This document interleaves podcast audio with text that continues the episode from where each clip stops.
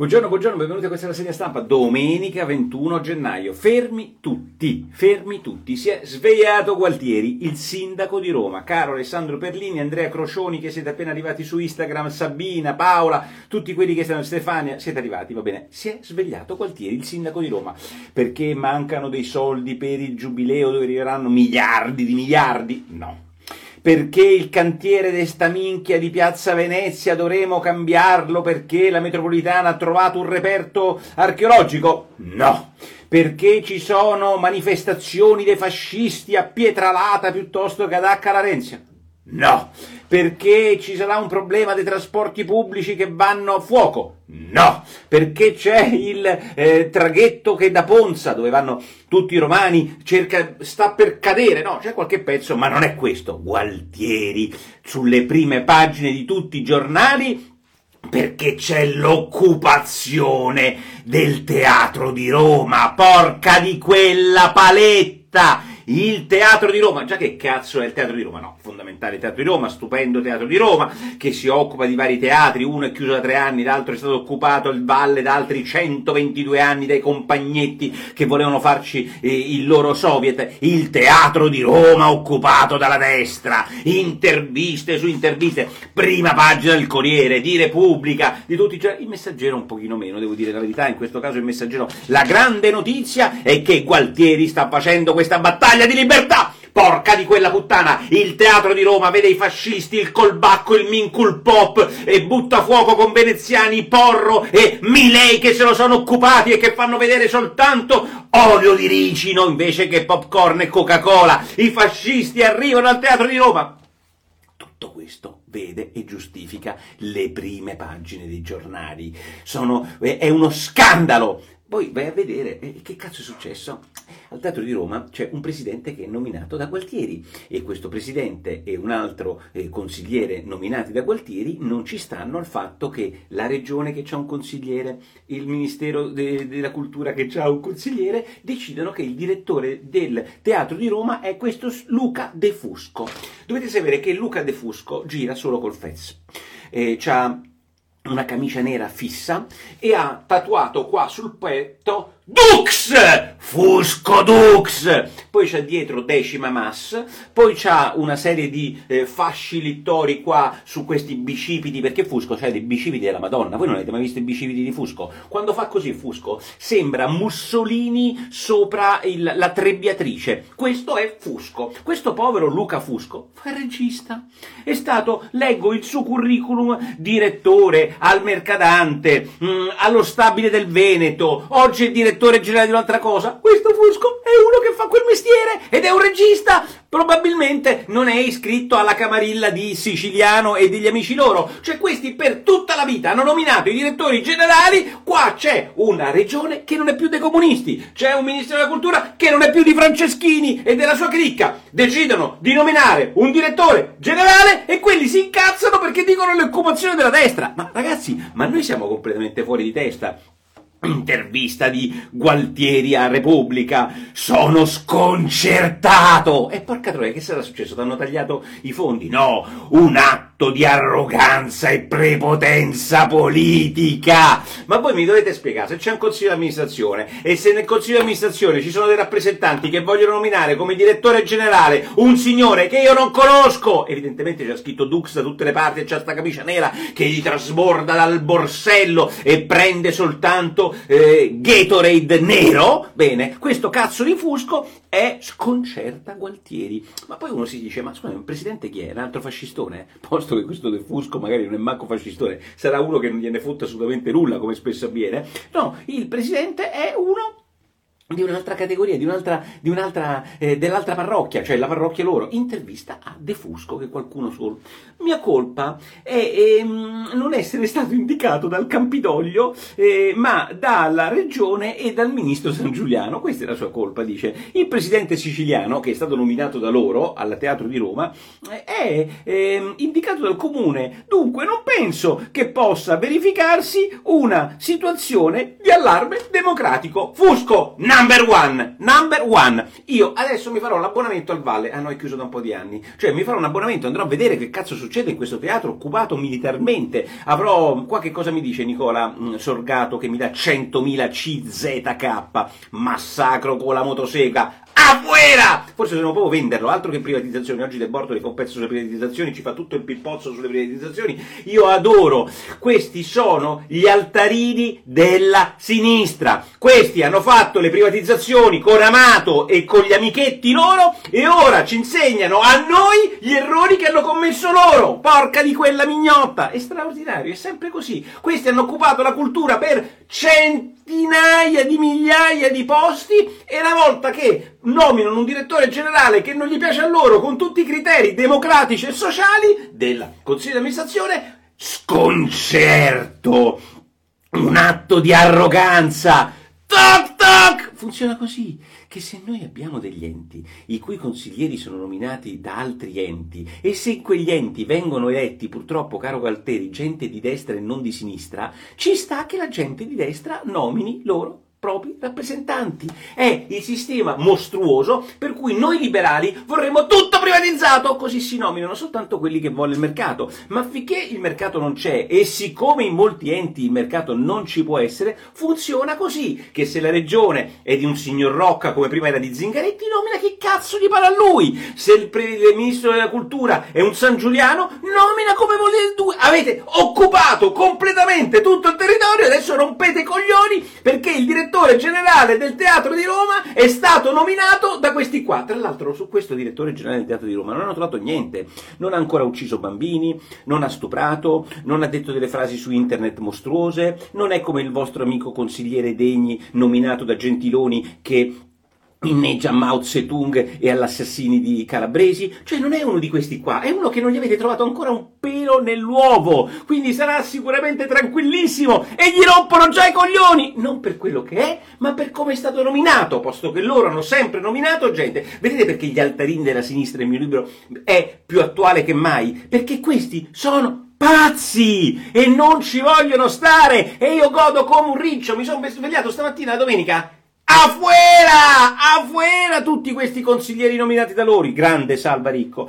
Quindi Teatro di Roma è diventata la notizia più importante della giornata dell'occupazione da parte della destra della cultura e questa sarebbe l'occupazione, ma andate a fare le cose serie. Nel frattempo vi segnalo che oggi sarebbe molto interessante invece leggersi tutte le ricostruzioni sulla morte di un grande signore di sinistra che si chiama Lenin, è morto il 21 gennaio del 2024. Io immodestamente ho letto un grande pezzo su Lenin di... Ehm, di Raymond Aron che ho pubblicato oggi sul giornale, ma non pretendo che voi lo leggiate, perché Aron, che era un grande intellettuale liberale contro il maoismo degli anni 70, racconta Lenin con una grandissima passione dello storico, dicendo era un genio della rivoluzione, non un genio della guerra alla Clausewitz, ma era un genio della rivoluzione e si inventò quella straordinaria arma che, come per i guerrieri erano, non so, le linee fortificate, per la politica Lenin si inventò il partito, il grande grande centralismo democratico, l'ufficio di presidenza, il segretario del partito. Fu una grande impalcatura assolutista che si inventò Lenin. Questa era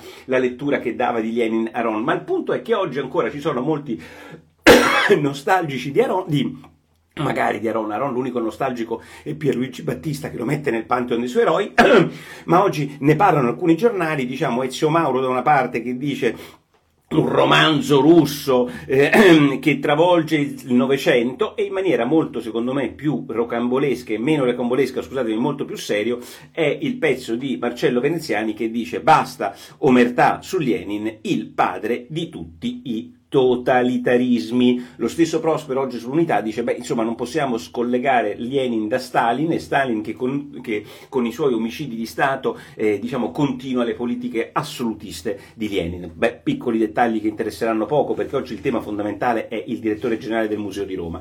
Ma altre cose avvengono nel mondo, oltre al fatto che questa destra italiana riesce a nominare, come si chiama questo direttore del, generale, del Museo di Roma? Si chiama De Fusco, il pericolosissimo De Fusco. Oltre a essere stato nominato De Fusco, alla direzione generale della del, del, del, del, teatro di Roma, beh, la Meloni ieri va a, a, a incontrare Erdogan e, e, qui ovviamente ci si, eh, qualche liberale si sarebbe potuto porre qualche problema, come Erdogan, il tremendo dittatore Erdogan. Ovviamente il tema non è questo, il tema è che eh, i rapporti con gli stati, financo con i cinesi, tutti li devono avere. Secondo il giornale celebra questo incontro dicendo che con Erdogan si sono raggiunti degli accordi sull'immigrazione.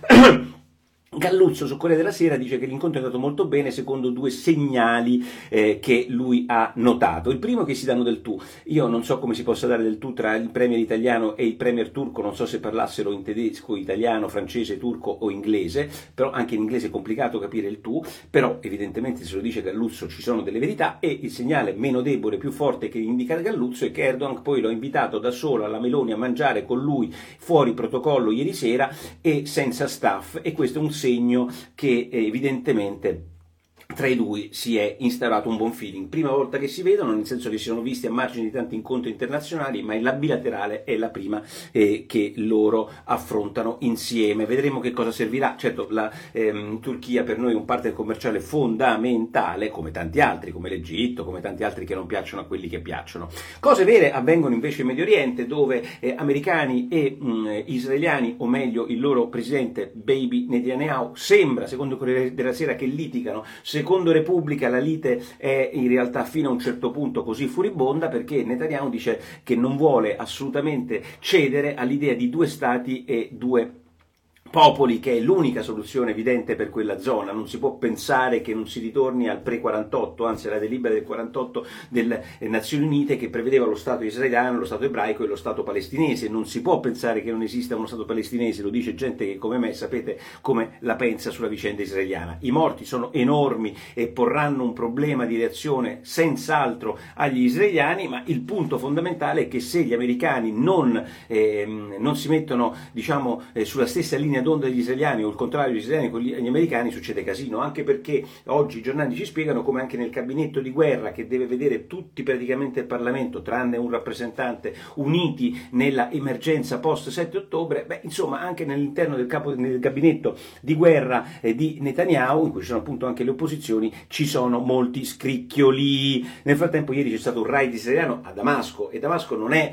Hezbollah eh, Libano, che devo dire che purtroppo ha eh, capacità osmotica osmotiche elevatissime. La Siria è un paese dotato del suo esercito e della sua autonomia che fa valere, e insomma il re di israeliano a Damasco ha ucciso 5 pasdaran indiani, insomma...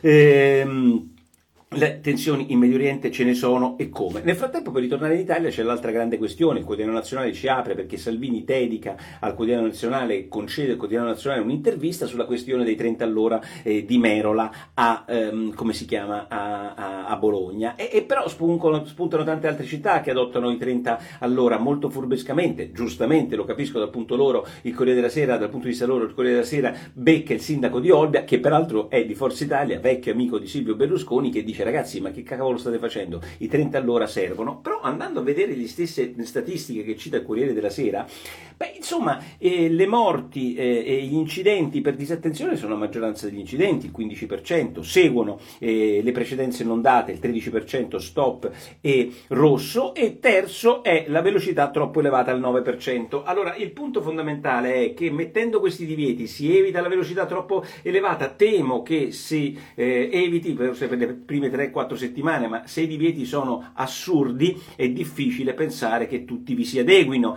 E la mamma oggi intervistata sul Corriere della Sera, a cui è morta la figlia perché è stata eh, presa in faccia e morta, uccisa in una zona a 30 all'ora in cui questo stronzo andava a 110. Allora bisogna stare molto attenti, bisogna cercare di capire che le regole si fanno, ma si devono anche far rispettare, se no servono veramente a poco. Poi succedono delle cose vere, straordinarie e che hanno un risvolto politico serio, come quelle che sono sono avvenute ieri a Vicenza. E, insomma, ragazzi, qua il paese si è occupato dei saluti eh, romani di H. Sembrando che fosse una cosa mostruosa, poi arriva la Cassazione che dice che quelle cose sono super legittime, ma vi sembra normale che ieri sono finiti al pronto soccorso 10 poliziotti, 10 agenti che fanno il loro mestiere perché sono stati menati da queste teste di cazzo dei centri sociali, doppiamente teste di cazzo che stavano manifestando contro alla presenza dello stand israeliano a Vicenza alla fiera dell'oro. Cioè noi stiamo parlando di questo e noi abbiamo sulle prime pagine dei giornali il problema della fiera di Roma, del museo di Roma, sulle prime pagine dei giornali a Calarenzia e non questi comunistelli d'accatto antisemiti che fanno e mandano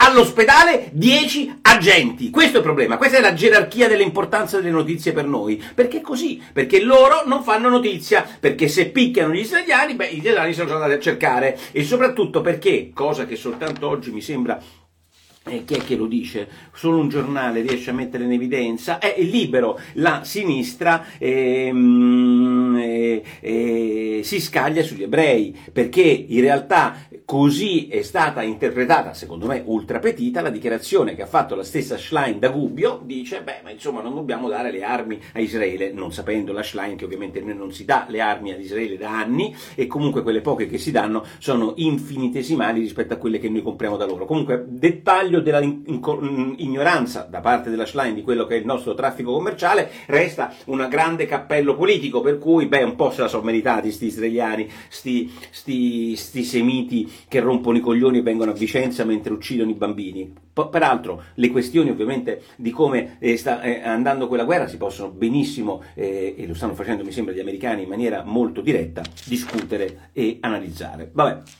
E ultima notizia eh, beh, della giornata, beh, questo Darold oggi è stupendo, Darold oggi è veramente eh, stupendo perché sulla eh, verità, mi sembra, non mi ricordo su quale giornale, ci racconta del fatto che il Sole 24 Ore si è beccato il bollino della parità di genere e su questo chi se ne frega, sono ben contento per loro. Ma il problema è un altro, è che Darold è una cosa che più o meno mm, conoscevo anch'io, ma che non ricordavo nei dettagli, una giornalista ha fatto causa al Sole 24 Ore perché incinta dice di essere stata discriminata e ha chiesto e ha fatto quindi eh, una causa pazzesca al Sole 24 Ore e, e, ha perso il primo grado il Sole 24 Ore ed è stato condannato a 150.000 euro per discriminazione nei confronti di una giornalista incinta che sarebbe stata discriminata secondo la sentenza del eh, Tribunale di Milano dei comportamenti dell'amministrazione del Sole 24 Ore. Allora, io voglio dire tutta sta gigantesca ipocrisia, discriminazione eh, e giustamente darò della nota, bollino bollino della parità di genere, ma vaffanculo, pensate alle cose serie.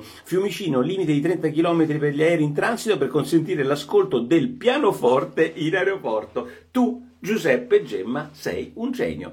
Bene, Ragazzi, io direi che su tutte queste vicende oggi ci siamo confrontati troppo a lungo, noi domani abbiamo eh, rassegna stampa come sempre, vi ricordo che domani c'è Quarta Repubblica, mm, eh, ehm, a Quarta Repubblica domani ci sarà il Presidente del Consiglio Giorgia Meloni, quindi puntata, puntata come sempre da non perdere. Eh, e noi ci vediamo eh, sul sito di colaporo.it. Ciao!